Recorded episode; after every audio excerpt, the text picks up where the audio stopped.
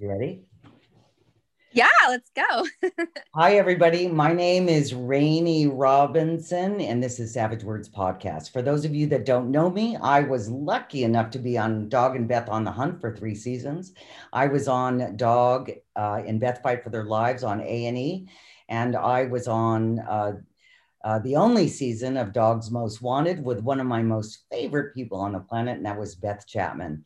Tonight, I have a really incredible, badass woman, and uh, you guys are going to just love her. She's a friend of mine. Uh, she is uh, active military. That takes something. Uh, she owns uh, BNC Investigations right up the road from me and uh, she has a really cool podcast as well. We'll talk more a little bit uh, more about that a little bit later. But I want to introduce you uh, to Kelly Coelho. Yes. I said, Hi, everybody. Hi. How are you? I'm good. How are you? Good, thank you. Thank you so much for taking the time to even be here. But you know, you and I spoke a couple weeks ago and uh, you know you are always just kind of full of trinkets which is really fun for me. But uh, we uh, you knew that uh, lisa and i were talking about you know doing the uh, uh, the um, human trafficking and the locating of the small kids and you popped up and said hey i've got some of this information. So fill everyone in on exactly what you do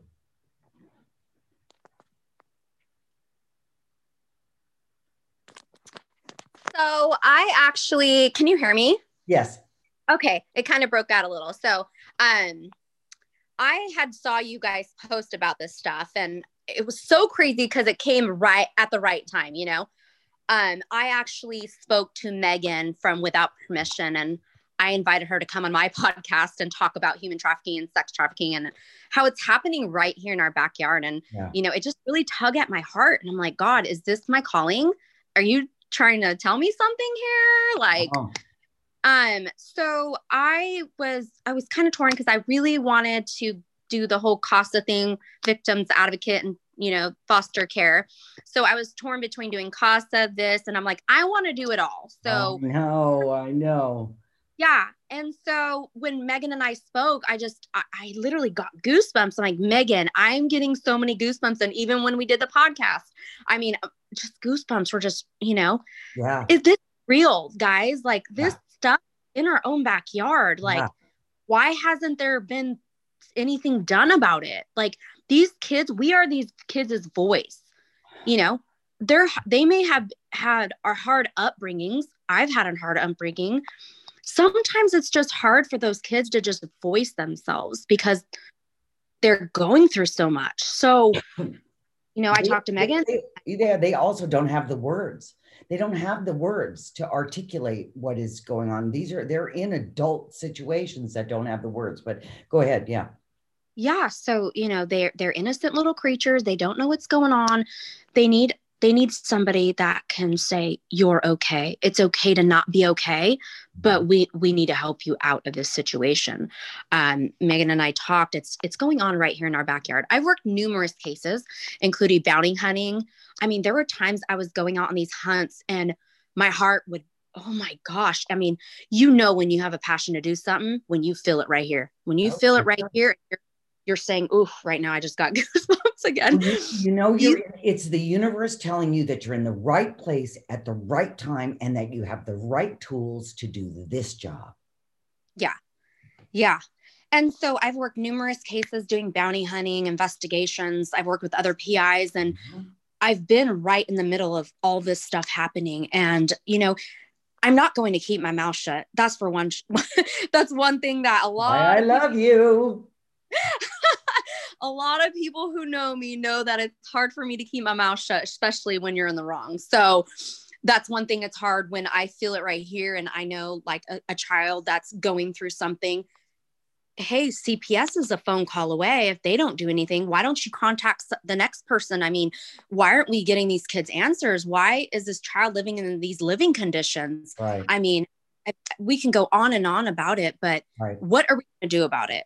That's that's what are we going to do? How can we as um their voices what can we do to help these kids get that therapy and um, you know help that they need? Explain to everybody what casa is. It's the coolest organization ever. And i yeah. actually went through the screening of all of it. And uh, for whatever reason I, I can't even remember why i ended up not doing it but uh, but explain to everybody what what it is so casa is a, a court appointed vict, um, victim advocate for children in foster care. Mm-hmm. Um, so if you're interested in that, like you can actually be a court appointed um, victims advocate where you work side by side with a child who you get appointed to, and you're basically their support system. Yeah. So, and I, you know, that's so amazing because they have that um, in CASA. Now, why can't we do this with victims who have been sex trafficked or you know things like that? Well, i mean yeah.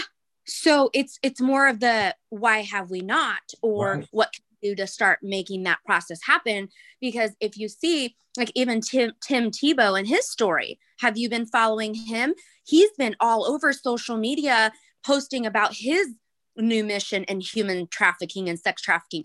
But what's really crazy is all of a sudden, I mean, it's amazing how a lot more people are trying to stand up for these people, but you see how law enforcement has stepped forward and started saving a lot of these people. I mean they're they're coming in by the hundreds you know? They're starting to pick up and do the job they need to do but they need our, us they need us to help because they can't all do it themselves. I There's- agree. I, I mean the uh, you know the, uh, the sun did an article with uh, lisa and i in it and the the statistics were staggering. It was something like um, over 500000 missing children just in a year's time or 750000 or it was some astronomical number and, you know, Lisa has now run into a problem where some of the kids are not even getting reported. They're not reported as missing. And how, how many stories have we heard where, oh, you know, they're just, you know, a runaway or whatever. They'll be back in 24 hours. And, you know, everyone knows, thanks to A&E, that, you know, in 48 hours, you've got to find, you know, you got to get some sort of answer for something. But, you know, that it, they, they cannot do this alone they cannot do this alone. And if it were my child or your child or my neighbor's child or any child, they are all our children. They yeah. belong to us.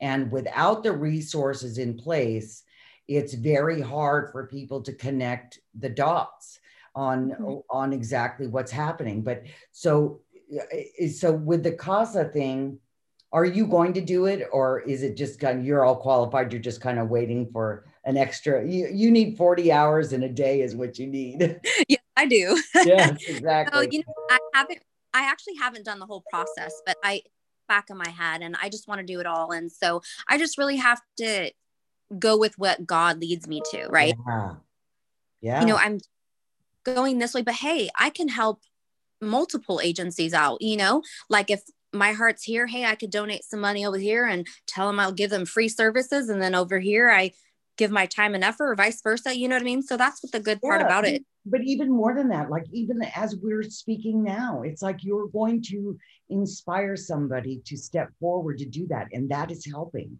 That mm-hmm. is facilitating your you know your mission through other people because a lot of people are get fragmented and they don't know what to do or what it means or how you know uh, you know comes together. The casa thing i love that because you're you are actually that child's advocate.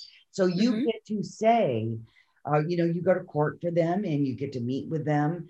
Uh, you know how is everything going? It's like an independent person that that that that kid has as a representative. And you know although uh, you know who doesn't need that? We all need that. We all need yeah. somebody to do that I love that. And tell me a little bit more about um, the, the Without Permission. Tell me about that. So, Without Permission is an organization in Stanislaus County who helps women who have been sex trafficked or who is a victim of sex trafficking. They basically um, take in these women that have been turned in from like law enforcement and they help with like therapy, um, getting them the resources and the help that they need because you know, and I know Megan shared a story about a boy who was, I believe, as he was about 11 years old, and he was a victim, and you know, he just had so much trauma and they actually take these children in and help them with the trauma that they've been facing. And just give them the resources they need and anything that they need they're they're there to support them along the way God, i love that and did, so this little 11 year old for example so he would live at the facility or what is, how does that or does he live somewhere else and then they just yeah, so they have a facility um, which is undisclosed to the public. Obviously, they they keep them very. It's very confidential, and that's what I really like about it. Is I mean, uh, they're very confidential. Yeah. I mean, Especially yeah, under eighteen, they've got they have to be. Yeah. Yeah, so they're under supervision. They have volunteers that come in, but you have to go through an extensive background check. Mm. Um, which, if you were listening to my podcast um, with Megan and I, we kind of went into that of how the um, background process was. Um, it does. It could take a long time, which is probably close to like a law enforcement. If you're going through like a law enforcement process, it is pretty. Good. Yeah, and and honestly, like I feel comfortable with that because you know, if they just get anybody, you can volunteer your time. But if you actually don't have a clean background, not saying you're a bad person, but we need the right people in those areas. yeah Who, yeah. So I, uh, I agree, I, and I think that I think that people are really willing to help. They mm-hmm. just mm-hmm. need one thing. They need to know where to go, what to do, and just like with you, you know, when you're talking to Megan and you know, you kind of get the chills and then all of a sudden you see something for me and it's like it's popping up. And yeah, that's your, that's when you know you're in the right place at the right time. Yeah. It's just, yeah, it's an amazing feeling. Yeah. And I, that need to voice this a lot more because I think there's just so many people who are really scared. And I challenge each and every person on here who's listening to this. You're a woman's intuition, you know when something's off, okay? And I also feel that men have this too, but I feel it's more with women. And that's why I feel sometimes us powerful women could be a great voice to these people out there. But when you feel something's off, I don't care where you're at, go with your intuition. I don't care even if you've done this job or not, you know, being doing investigations and fugitive recovery, bounty hunting, all that stuff you know when something's off. And when you feel that something's off, you need to go with it. And a child might be out there just screaming for like help help you got to look for signs too i mean there's so many different signs like when these kids or um, victims are presented to like say the first people that they come into contact with are the public a doctor's office you know they they may be screaming for help but if you don't actually like do anything about it then you're as guilty as that defendant i believe i mean or, what, they, what the apathy the apathy you know being apathetic is it's a fence sitter. You're a fence sitter you know yeah. i mean mm-hmm. you're you know i i don't want to you know and a lot of people don't want to get involved and, and they don't want to get involved because you you know maybe they had an experience before where they you know were wrong or whatever but i don't know i just think that um, you know you and i were talking a little bit earlier and i'll just tell this like brief story but uh, when david and i first opened the bail the bail office you know many years ago up in the bay area we had you know we hung out our shingle and you know all of that we'd been, probably been in business a little more in a couple years and uh, this guy walked in and just creepy. And you knew in an instant the guy was creepy. And so I, I took one look at him and david was sitting like to my side. And we both kind of just grabbed our weapons and put our weapons in our laps. And so the guy gravitated towards david and he's talking to him about this and that. And, and then you know the guy all of a sudden confesses that he's like this um, uh, that he was a uh, uh, not he didn't say he was a sexual predator, but he said that he was a sex addict and that he's now cured himself. And in my head, I'm thinking, really, this guy cured himself. So he handed over some religious material and he gave it to David and uh, and said David took it and put it in the drawer and he goes, I'll read it later, blah, blah, blah. We're trying to get the guy out of the office. So they got the guy out of the office about five, five, about a week later, the guy comes back in comes back in. He's asking David about the religious material. Did you read it? And David says, no, pulls out his drawer and he puts it on top of the thing. And he says, go ahead and just take it with you. About three days after that, uh, breaking news, that ended up being Phillip Garrido. And he was the one that stole uh, Jaycee Lee Dugard, who happened to be not a mile from our office and had been in that backyard for 18 years. Wow. And so that's how, you know, we think that it's happening in some other town eh, with some other people, with some, no, we're rubbing shoulders with these people every single day. And we have to be aware of our surroundings who's there, who's in it, who's speaking to you, who's speaking to your children, who's speaking to your neighbor's children. Yeah. Yeah. Yeah. You're you're so right. I mean, I like I want to go back to when you talked about just being on the fence, you know? Yeah.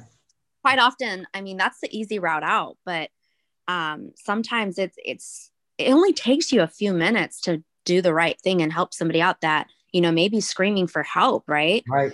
I've been in multiple situations that I I haven't directly been in danger, but I've seen other people, even in front of my children. Yeah. And some is hard. I mean, I know a lot of people don't want to get involved, but you know, even let me give you an example. So one time I was in San Diego with my daughters and we were going to the store and I had a something just ran through me and just I felt so uncomfortable. And I'm like, what's going on? And I look around and I was driving through the parking lot. I parked my car at the grocery store and I'm like, okay, just got a weird feeling that just, and I'm like, okay, what's going on?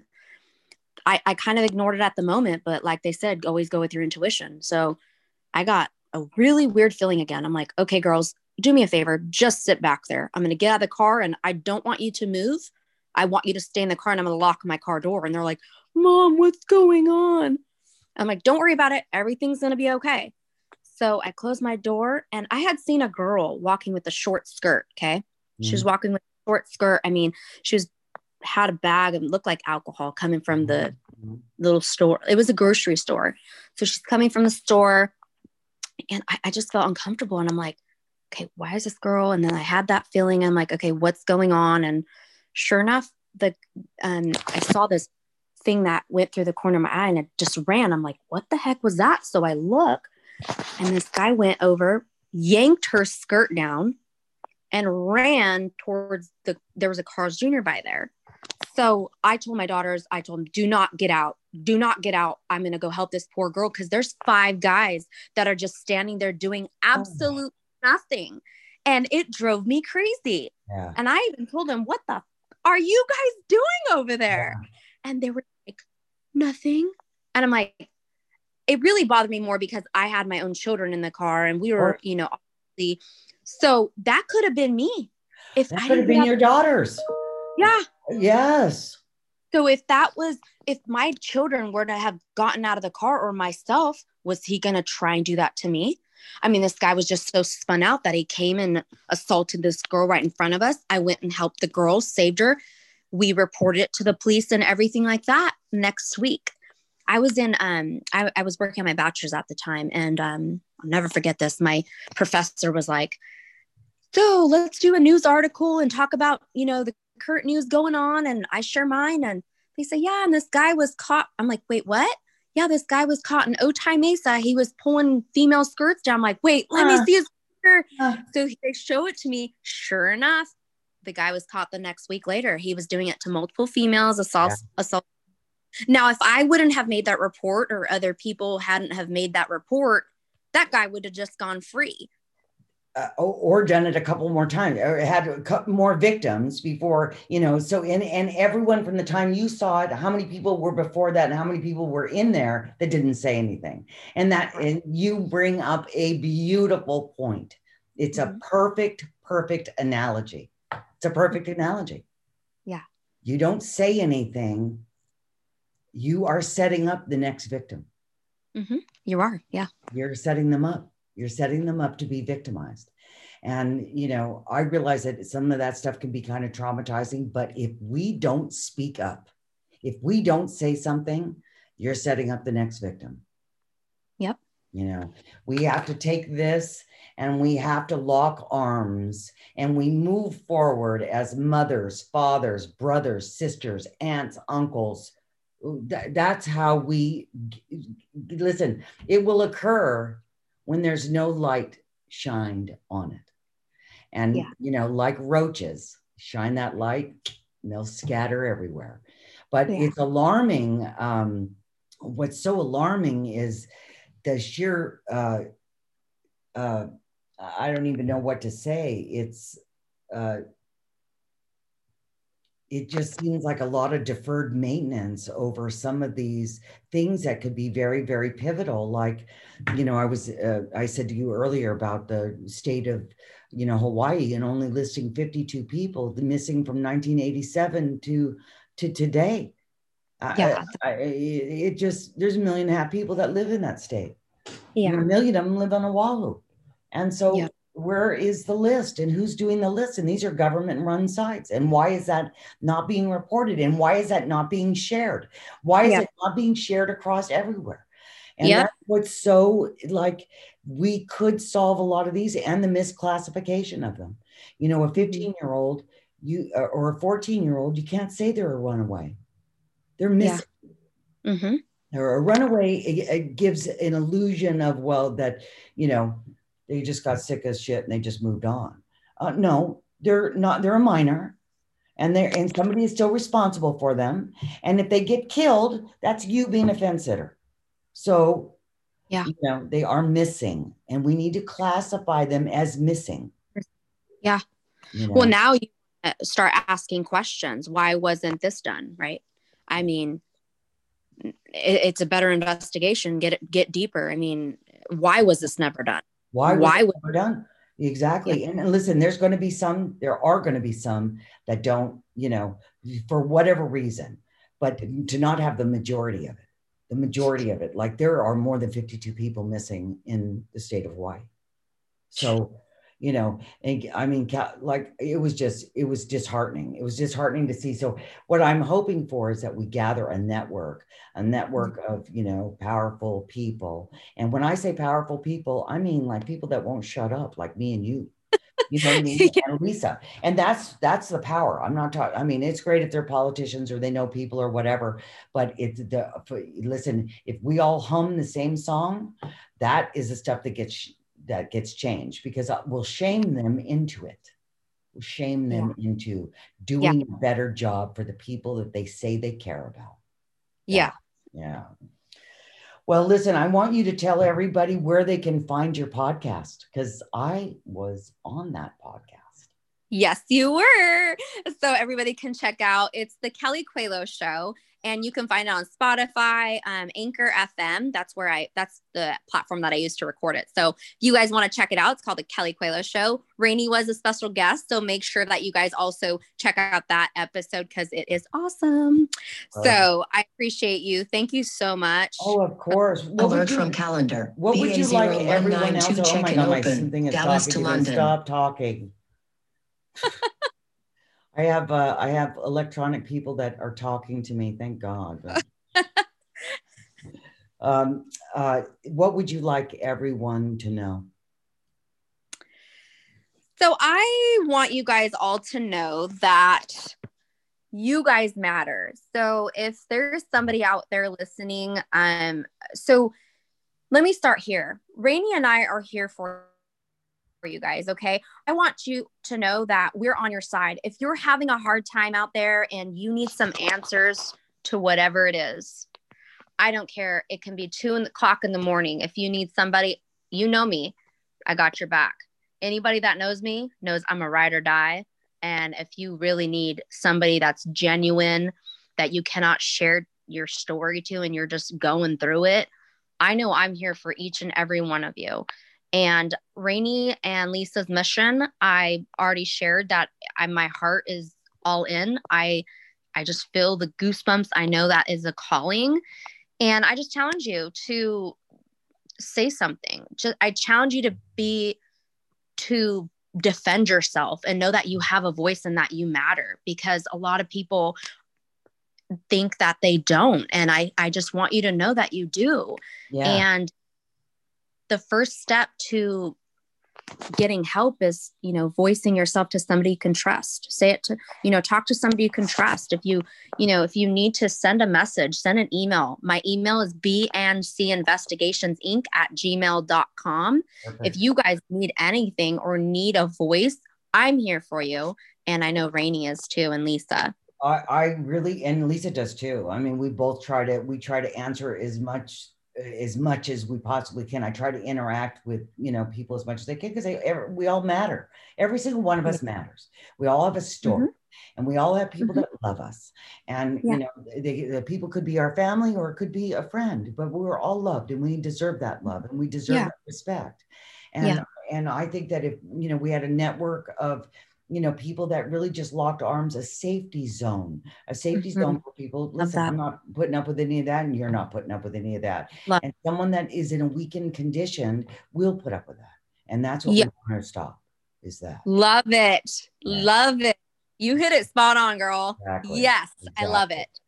Yeah. Well, listen, my sweet, thank you so much. I really appreciate all your minutes here and I appreciate your insight. And I just absolutely adore you.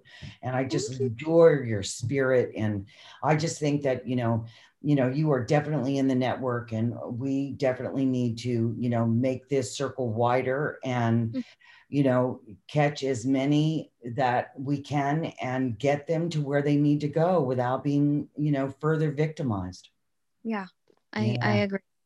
Thank you so much. You're so welcome. Good night, everybody. Thank you for watching Savage Words Podcast. Until next time.